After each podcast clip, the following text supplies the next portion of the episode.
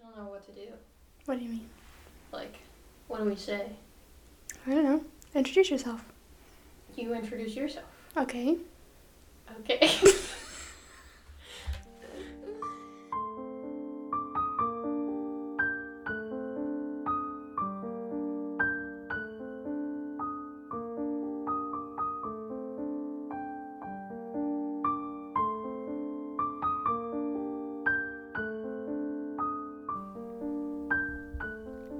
Hello. Hello, Welcome to our podcast. True Crimes and Story Times. I'm Kirsten, I'm Michelle. and we're back with another true crime episode. Um, we'll get a soundboard one of these days. We've been talking about it for like the past million episodes. It'll be it'll be here one day. Um, so I'm bringing you another true crime episode today. We are going to cover the case of Jennifer Pan. Never heard of it, surprisingly. Um, Kirsten's been trying to find true crimes that I haven't heard of because it's honestly kind of difficult. It is very hard to do. I'll be She's- like, "Have you heard of this?" And she's like, "Yep." She was texting me the other day and she texted me like four true crimes in a row. I'm like, yep, yep, yep, yep, heard of all of them. And she's It's like, "So hard." I just want to find one you haven't heard of. it's like the list is never ending, though. True, There's so many true crimes out there. for sure. You just gotta dig deep. Mm-hmm. But anyway, this happened quite a few years ago, in like the 90s. 'Kay. So, before we were born. The 90s before we were born? The 90s before we were born. Okay. Or You said the 90s Maybe. before we were born, s- so I was like, before we were born. We Like were born what- at the end of the yeah, 90s. I was about to say.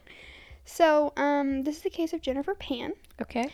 She is a Vietnamese Canadian woman, Mm-hmm. hmm and she was born on June 17th, 1986. Okay. Um, her mother's name was Bic Ha Pan, Okay. and her father's name was Hue Pan, sorry, Hue Han Pan. All right. I really hope I'm pronouncing those right. Um, her parents were immigrants from Vietnam to Canada. Wow, that's a long way to go. Um, her father, Han, was born and went to school in Vietnam hmm and moved to Canada in 1979 as a political refugee. Okay. And her mother also immigrated as a refugee to Canada.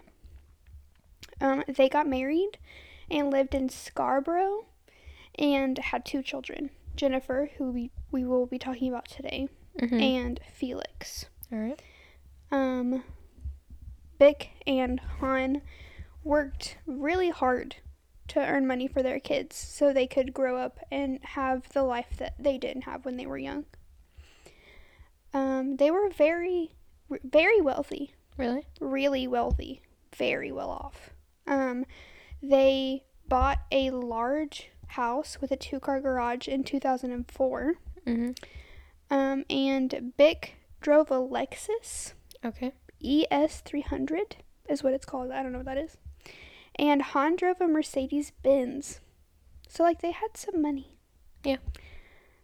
Um they also had over $200,000 in savings. so That's a like lot of they were savings. working hard for their money Yeah. and like providing for their family, which is great. hmm They had um, a lot of goals for their children that were kind of high Okay. kind of really pretty high for their kids. Um, Jennifer started taking piano classes when she was just four years old, and she was taking figure skating lessons. I mean, that sounds fun. She had hopes of becoming an Olympic figure skater, but she tore a ligament in her knee and was no longer able to skate. That sucks. She played the flute in the school band at uh, Mary Ward Catholic Secondary School. According to a lot of her friends, um, a lot of Jennifer's friends, Mhm. Han was like the classic tiger dad, is what they called it, hmm and Bick was his reluctant accomplice. And I wasn't really sure what like a tiger parent meant. Yeah. So I looked it up, and I guess it refers to parents who practice positive and negative parenting strategies at the same time. So, tiger parents are very strict and highly invested in making sure their children succeed and do well in life. Okay. So they want the they have the best intentions for their children, Mhm. but they're very strict about it Mhm. and can kind of be negative about it, Okay. but with positive intentions. Um, Jennifer's parents picked her up from school every day and monitored her extracurricular activities very closely. So she didn't do anything without her parents knowing. Right. They were kind of helicopter parents, I guess, for her whole life. She wasn't allowed to attend any school dances. Mhm. She wasn't allowed to date in high school because they didn't want her to get distracted from her academics. And I feel like it's a lot that's kind of common. I know I when I was growing up, that was kind of common with my parents. Mhm. They didn't really want me to I guess date because I did really well in school and they didn't want anything to affect that. My mom didn't really care. Like once I got in high school, got a little bit older, like she didn't really care if I had a boyfriend, but she did monitor me pretty closely. Like my Mhm. mom was pretty strict. Yeah.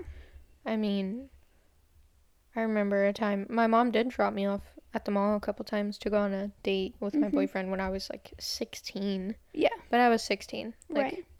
So, so- but her parents were like over the top with it. Like, Yeah. you, you like we will drive you to school. We mhm, will drive you to all your lessons. mhm. We'll drive you to work, even. Well, like- my mom drove me to work and stuff because I didn't have a car. Mhm. But um, I didn't really do extracurricular activities, and my mom did keep a pretty close eye on me. Like I wasn't allowed to spend the night at people's houses Mhm. if my mom didn't know their parents or Oh, didn't yeah. talk to them. Like Yeah. um, I did have a best friend in like middle school, high school, like at the beginning of high school. Um, at the time, it was like when you were going to Shenandoah hmm and uh, my mom let me ride the bus home with her and stuff like that because she knew her parents and she knew that she was a good kid. Yeah. But other than that, like, Yeah. I had like two friends in like later middle school, like early Mhm. high school, that lived right around the corner from me that my Mhm. parents would let me go hang out with and stay the night with. But that's because they were like right down the street Yeah. from my house. and my friend, she didn't live very far from my mom either, like two minutes maybe. And the So- town we lived in was really, really small. Yeah, So everybody knew everybody pretty much. gotcha. Um, but even at the age of 22, Jennifer had never been to a club. She had never been drunk or been to a friend's house or even went on vacation without her parents. Okay, I've never been to a club, but I've never been to a club. I don't but really that's want not to. because of my parents. I just haven't yeah, been. I just choose not to. I don't want sweaty ass people around me. also COVID. Like COVID hit right when we turned 21, Yeah, pretty That's much. true. So, we were kind of limited on yeah, What that's we could also do. true. But still, like, I even at 21, I still wouldn't have went to a club. yeah, no. Like, I went to a Mexican restaurant, got a fat ass margarita. Same was like, for my birthday. Yep. yep. other than that, that was it. Um, Jennifer's friends said her upbringing was very restrictive and oppressive, just Okay. because her parents were constantly monitoring her and would not allow her to do anything. mm-hmm. And I could see that would probably be very stressful and oh, for sure. kind of You, upsetting because all of your friends and everybody around you is like growing up and like going to parties and stuff, and you're just not allowed to yeah, Mm-hmm. um, because of your parents. I totally get that. Like, just like you need to have like structure and like Normal. do what you need to do, and like if you're going to school, like focus on school as well. But you also need time to like relax and Right. hang out with your friends and just have like downtime. Like you can't expect somebody to redline like twenty four seven. and you she know what I mean? she never got downtime. She never got time to relax or anything like that. I can imagine that because I her mean, Mm-hmm. wa- her I mean her parents had good intentions behind it, but it was an it was a negative effect on her. even now when I work and I'm about to go to school and I do the podcast and I do other stuff too. Mm-hmm. like I still give myself downtime because I know it's important, like mentally. So Exactly. So even though her parents' expectations of her grades were very high, her grades throughout high school were pretty average, except for in music. Mm-hmm, She forged a lot of her report cards to make her parents think she was receiving all A's. She had Mm. been mm-hmm. accepted to Ryerson University pretty early, like early admissions, but they rescinded her early admission when she failed calculus her senior year of high school. Hmm. So she wasn't even really doing great in school. Yeah. She was doing you know, normal, average. Yeah. Well, I mean, she wasn't like this accelerated, you know, Yeah. super smart I student. mean, when you're constantly, your parents constantly expect you to do something 24 7, I probably wouldn't be doing that great in school either. Yeah. So, um, she didn't want her parents to look at her as a failure Mhm. for not for getting her acceptance revoked from this university. So she lied to everyone and pretended that she was attending college That's after hard. she y- yeah.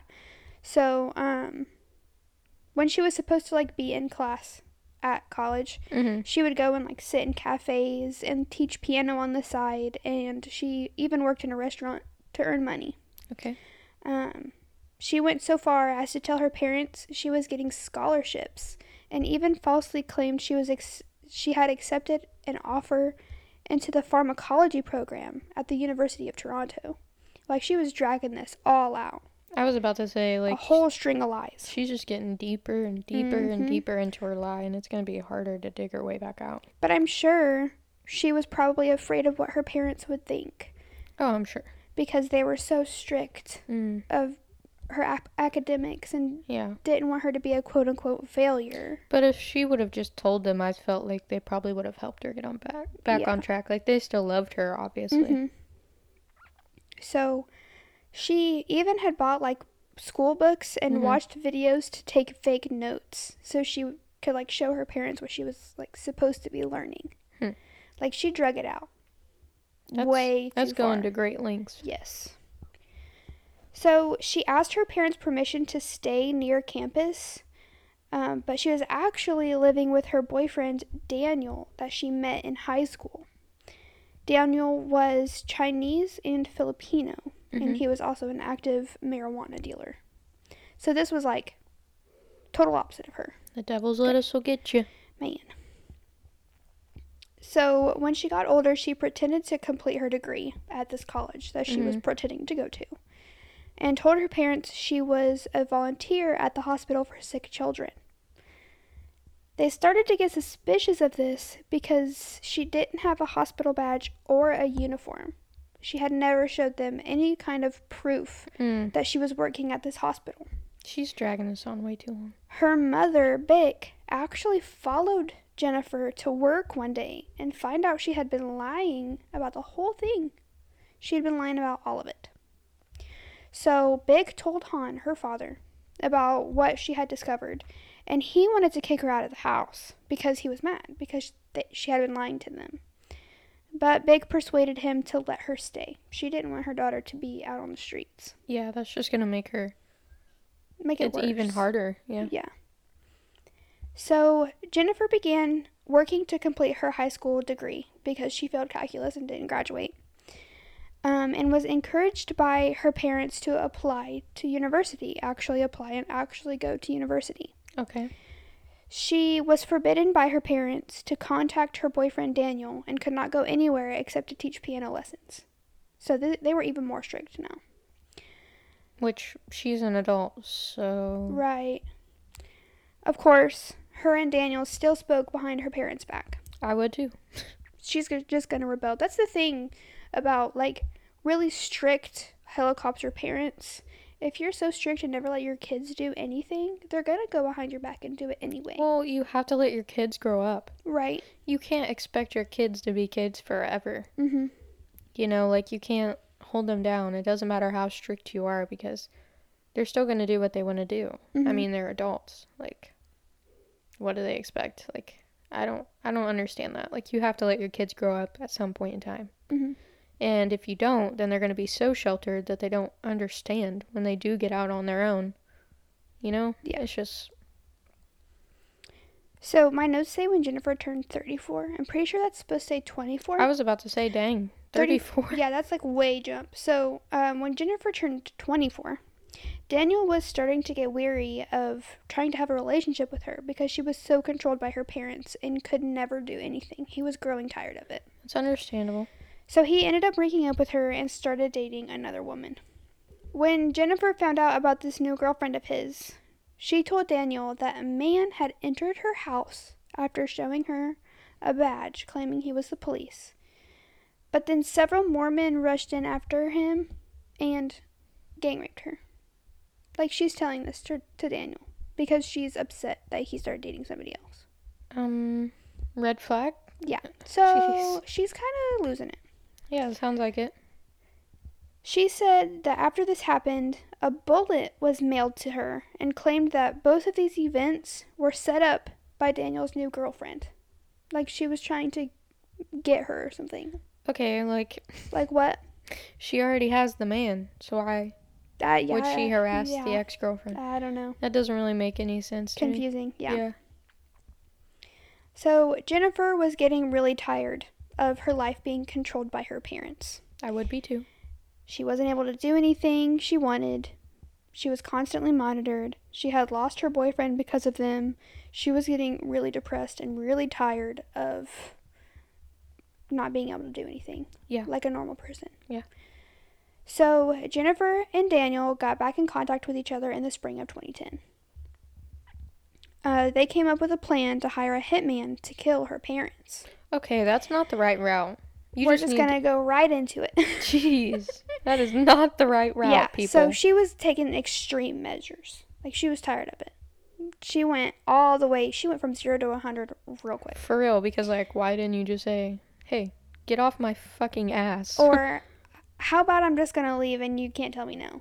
or "I'm a grown woman. I do what I wanted to." Right. No, she went straight to hitman, kill my parents. Jesus. So, um, Now the Drake song's going through my head. Thank you. sorry. It's bad. So, um, Jennifer and Daniel were going to pay ten thousand dollars to these hitmen to kill her parents, and then she would inherit five hundred thousand dollars from them after they died Jeez. because they were really, really wealthy. So anything that's left is gonna go to her and her sibling. Right, but still. So they were like, "Yeah, after my parents are dead, I'll give you ten thousand dollars. Sure, that's nothing. That's pennies to me." So Daniel was able to get Jennifer in contact with a man named Lenford Roy Crawford. He also went by Homeboy. He ain't my homeboy. Man, I feel like that's such a typical like hitman name, Homeboy. I was expecting it to be spelled home and then B O I. B-O-I. Yeah, Homeboy. That's my way of spelling it. That's Gen Z shit. man. Anyways. Uh, Daniel also got her a new phone with a new SIM card that her parents couldn't monitor so that she could be in contact with Crawford or Homeboy. Um, Crawford then contacted another man named Eric Sean Sniper Cardy, Jesus. who contacted another man named David, and I don't know how to pronounce his last name at all. Starts with an M, Ends with an M. ends with an M. Okay, but Eric Sean Sniper Cardi, that's a mouthful. That's too much. Like you gotta Yeah. come up with something better than that. And David, I don't David My- Mylvanganum? something like that. I really don't even want to try because I'm gonna butcher it. Just do it. His name's Dave. Okay, let's try. Mile Vanganam. There you go. There you go. We will refer to him as David. How come he doesn't have a nickname like the I other don't ones? know. Homeboy Sniper and Sniper. And homeboy, what? Sniper? What? I don't know. Uh, Maybe because it's anyways. a good shot. I don't know. Anyway, so on the night of November eighth, two thousand ten, Han was in bed, and Bick was reading downstairs. Jennifer told her mother goodnight and unlocked the front door on her way to bed, and then called David. This bitch. David, whose name I can't pronounce. David M. M. M M. Since With a his V. name begins with M and ends with M. Um, she had previously received a text from Crawford earlier that day that said, quote, after work, okay, will be game time. Three minutes after she got off the phone with David at 10.05 p.m., David and two other people entered the house all carrying guns. So the two other people that entered the home with David Mm-hmm. were never 100% identified. Um, so all three men entered and demanded all the money in the house and destroyed the main bedroom. Mm-hmm. They took Jennifer's parents to the basement and shot them multiple times. They were tied up and shot multiple times. Vic was killed. She died at the scene, but Han survived his injuries. That's so sad. But they didn't know that. So the three men took all the money from the house and left. And then Jennifer claimed they tied her up as well. But she managed to get free and call 911. So when she called 911, she told them that she was tied up too. But she managed to get her phone to call 911. Mm-hmm. Police were suspicious of this because they didn't know how she'd be able to reach her phone with her hands tied. Right. And so like in an interview, she like was showing them like this is how my hands were tied and this is how I reached my phone. Trying to like play it off. Yeah. So, the evening after the murder, uh, Jennifer had her first interview with the police about what happened. Her father was in a coma from his injuries but woke up on November 12th. Mm-hmm. He told the police that he saw Jennifer talking to one of the gunmen like she knew them. Like she they were friends or something. So they're catching on to her pretty fast. Right. Also, she was like, not very smart. Imagine like you have your wife right and you come over to Canada with your daughter and then she devises this plan to kill you and then she kills your Right. wife, the person that you've been with For, for this forever. long. Yeah. Like I'm sure that's like so heartbreaking and like he didn't want his daughter to be a failure. But Yeah. at this point like she is. Right. Not of their I don't think it was really them that I think that they were really strict on her and they shouldn't have been strict on her, but I'm not gonna Mhm. blame them for her killing them. Like yeah, no. She no. could have went about it a completely different Yeah. way. So, Jennifer was questioned again on November 22nd, 2010.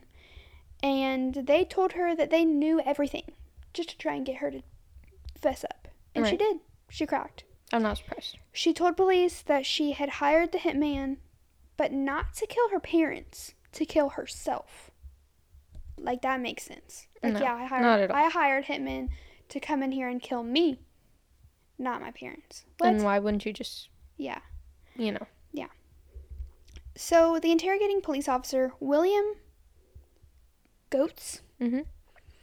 told Jennifer that he had computer software that could tell when people were lying and that there were satellites that used infrared technology to detect movements in building, buildings. Mm-hmm.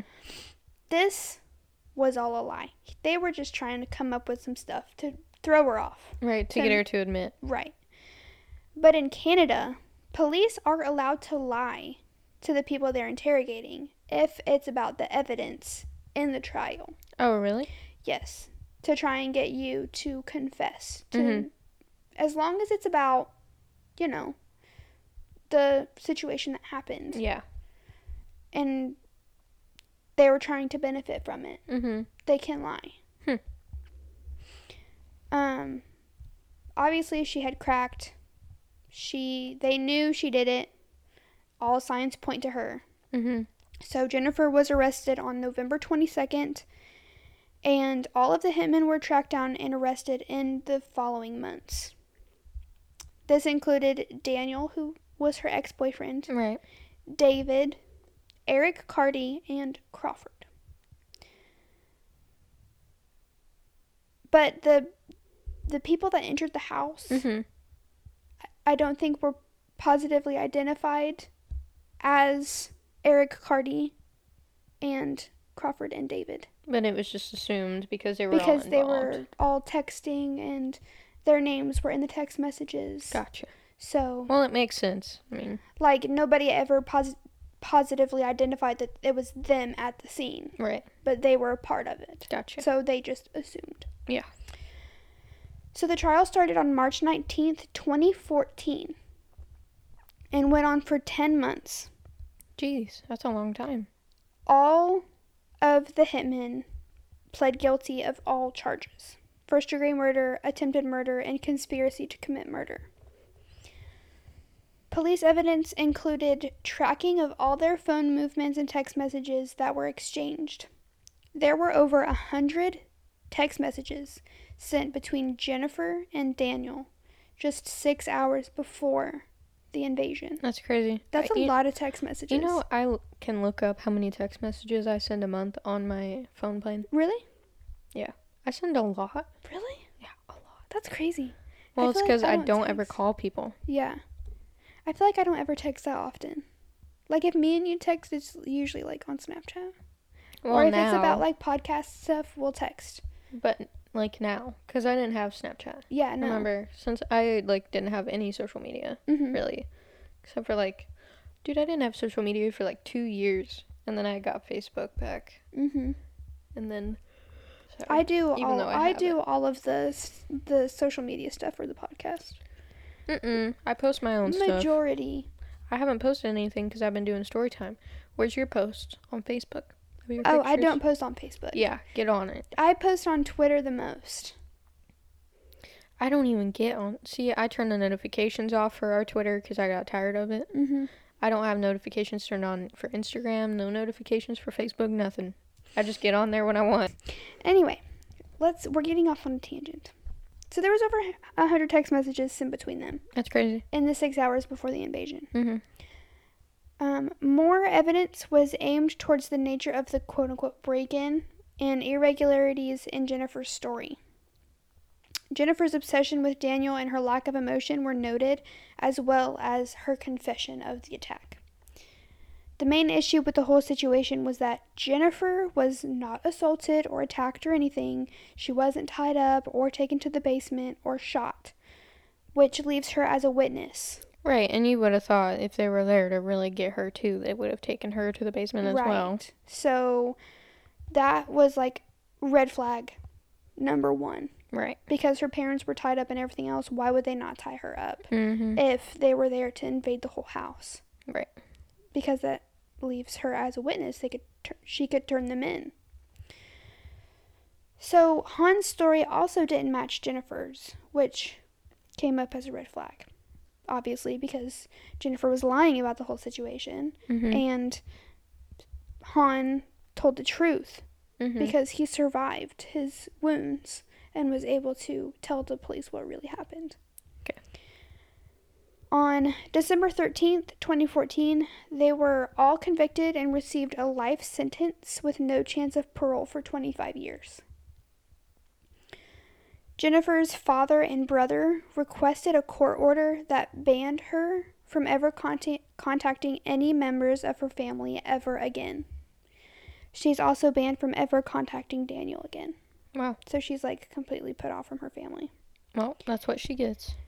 As of 2016, Jennifer was serving her sentence at the Grand Valley Institution for Women in Kitchener, Ontario. Daniel is at Collins Bay Institution in Kingston, Ontario.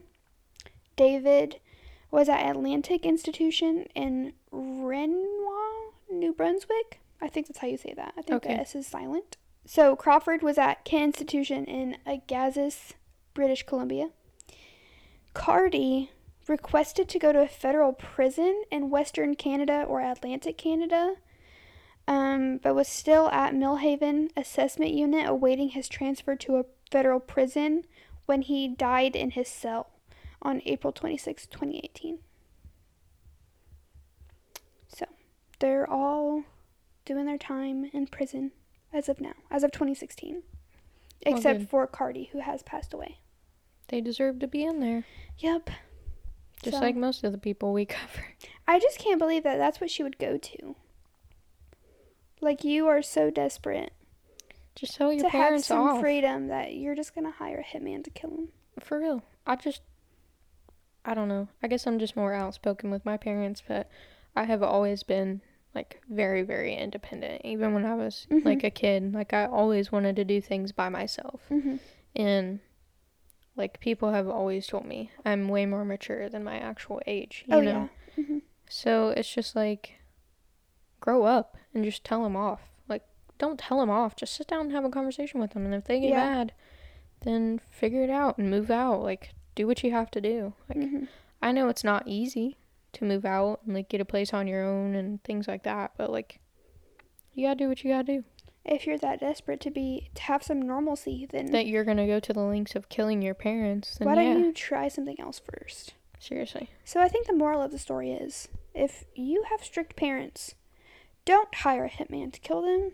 Yeah, Just have a conversation with them, yeah, move out, something. do something, don't kill them. That's not the right I mean, that's- she already that's not lived. the way to go. Her boyfriend's obviously not a good person, as we found out, but like, she already lived with him at one point. Why wouldn't you just say, okay, well, I'm just gonna go live with him again. yeah, Yeah, I don't know. It's crazy. yeah, it is crazy. But anyway, this one was pretty short. I figured I'd give you guys a short one after doing the two part of uh, the Betsy Faria case.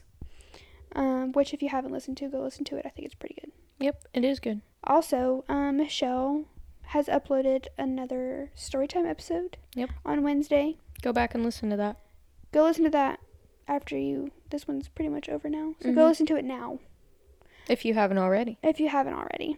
Um, and I think next week Michelle will be doing another story time, and I'll be doing true crime. Yep. And, and then, then, after that, we'll switch back to me doing true crime and Kirsten doing story time. yes. So, and I've already got some stories picked out for you guys that are I already pretty got mine. good. True crime lined up. So make sure you stick around for those. Yep. And um, Go subscribe to our Patreon if you haven't yes. already. do that. As I always say in every episode, there's lots of fun things on there. We have two bonus episodes on there so far, two mukbangs, um, Mhm. notes for every case that we cover in case you want to go read our notes or whatever. Um, When you guys are listening to this, we will be uploading a bonus episode on Next Sunday. Sunday. Yeah. So, oh, yeah, Sunday, sorry. When we upload this, it's Friday, so Sunday. yes. Yep. So it'll be up there on Sunday. There will be three bonus episodes then on our Mhm. Patreon. Um, all of our unedited, uncut versions of everything. is If you also want to on listen Patreon. to like what we're like behind the scenes, all the stuff that we cut out of the Yeah. regular podcast. when we get excited and stuff. Our us tripping over our words and having random conversations in the middle of talking about a case. Taking pictures in the middle of our podcast. yeah. Anyways, that's it. Um I'm trying to think if there's anything else. Nope. I don't think there is. We're still trying to figure out where to put our videos. We have them all. So they'll all be like mass released at some point. Yep. Once we figure it out. we'll let you guys know where to find them when we get there. Yep. If you have any suggestions for cases or stories or s- something you want us to cover, you can DM us on Twitter, Instagram, Facebook, Send it to our email at TikTok. tcstpodcast at gmail.com and make sure you put story or case idea in the subject line, please. So And we, we can will- figure it out. Make sure to mention you and credit you in our episode if we decide to do it. Also, if you subscribe to the Patreon, um, you get a shout out on our podcast. Yeah, we'll shout Come you on. out. We'll like Come on, You know, subscribe so we tell- can shout you out. tell people to follow you on whatever. Yeah, Your give us your plugs. I don't know. We will we will link it. We'll link it in our show notes. All you gotta do is subscribe to our Patreon. True, true. That's all you gotta do. It's that easy. Yep. There's lots of content out there. You just gotta find it. Anyways, Thanks for Well, listening. uh, we'll catch you next week. see ya. Bye.